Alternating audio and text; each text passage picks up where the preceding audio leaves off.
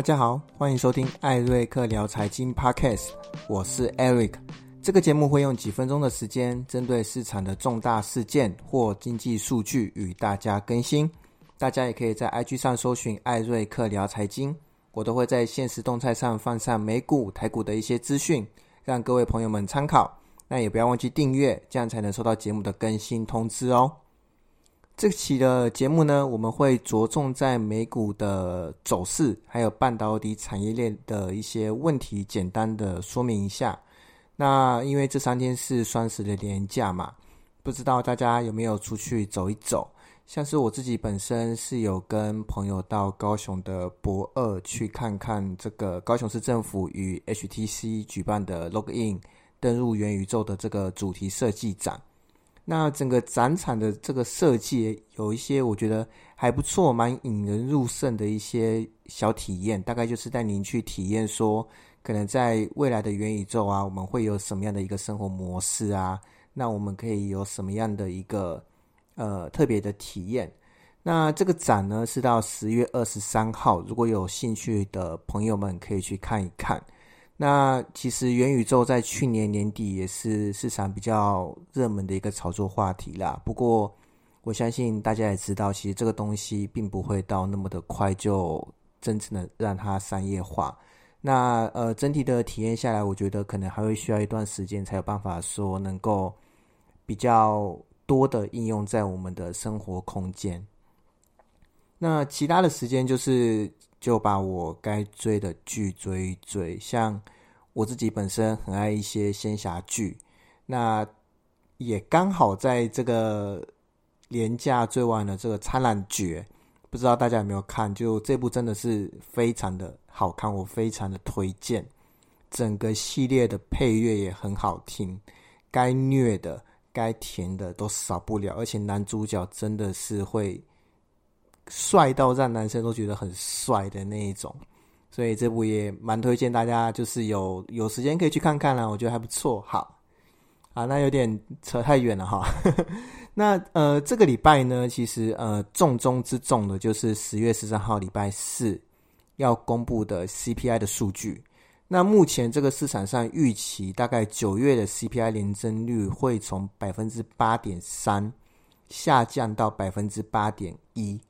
那标普五百其实，在上个礼拜五，因为非农跟就业率的呃失业率好于预期嘛，哈，所以整个爆大雷。那从我们之前提到过的反弹第一个目标位三千七百五十点，它虽然在这边上下磨蹭了三天，但是这个数据一出来，直接向下跳空到三千六百三十九点，这是一个非常强势的空头的走势，哈。那同时也距离这个两百周的均线三千五百九十四点只差四十五点。那其实大家就简单记得就是三千五百九十点，这个就是呃把它当做是一个临界值。好，两百周均线的临界值三千五百九十点。那在整个 CPI 公布出来后，如果还是高于预期的话，那会有非常大的几率破位两百周均线三千五百九十点，那么三千五百点的这个整数心理关卡跟三千四百点的这个疫情前高，就必须要在四周内守住。如果没有守住的话，其实整个多头的信心会造成非常大的打击，而且可能会引来一波的这个机构的抛售的压力。哈。那美股的这个财报季，其实在这一周也要陆续的开始。我们就不分那个是会计的年度还是自然年度哈，以后我们的节目就统一用自然年度去称。像呃这一周呢，就是由金融股开始去公布财报。那这个礼拜四会公布富国银行跟贝莱德的一些财报。那礼拜五会公布摩根大通、还有摩根斯丹利跟 Citibank 的这个呃财报。那其实金融股的财报目前看起来的话，应该都是属于比较相对呃稳健一点点的，稳健可能偏呃保守一点。因为其实大家也知道，市场不好的话，其实那些交易部门传统有在做投资银行业的 IPO 类的，其实他们的业绩也不会到特别的好。好，那再来就是说，其实这个礼拜还会公布，就是有点类似旅游概念股的这个达美航空 DAL DAL 的这个财报哈。那我知道，其实有不少的朋友，他们之前也有做过一些像是 AL 或 CCL，就是呃美国航空或者是嘉年华游轮的一些这个，也是类似于这个旅游概念股的这个个股，那就要关注一下，就是说能不能从这个达美航空的。呃，一些前瞻的讯息去得知可能旅游业者相关复苏的一些这个问题，或者是有没有呃潜在有没有一些机会？那我们接下来说说这个半导体市场哈，其实在上个礼拜，AMD 就是执行长就爆雷了嘛哈，由于这个他的说法是由于这个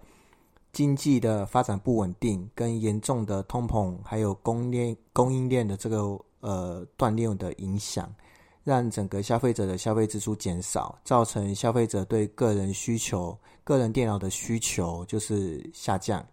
那对晶片产业造成不小的压力。那第三季的财报呢，虽然还没有公布，但是已经先给市场打预防针，就是说年增幅度预估应该是百分之二十九，但是跟上一季比是大幅的下降了百分之十五。那毛利率呢也降低了，到了百分之五十左右，低于市场百分之五十四的预期。那这个消息呢，其实是给整个半导体的厂商，呃的市场造成一个非常大的冲击哈，直接把这个英特尔跟 MDA 的股价也直接带崩哈。那也让周五的这整个费半指数崩了百分之六 percent。在费半里面，其实 AMD 的占比约百分之六，那其他还有像是博通或者是 NVDA、德州仪器、高通、Intel 等等的这些公司呢，哈都要注意有没有可能会有继续下调财务预测的风险。那我个人看到目前的资料，我觉得是有，好这些公司可能会因为一些终端商品的需求，再加上供应链的问题，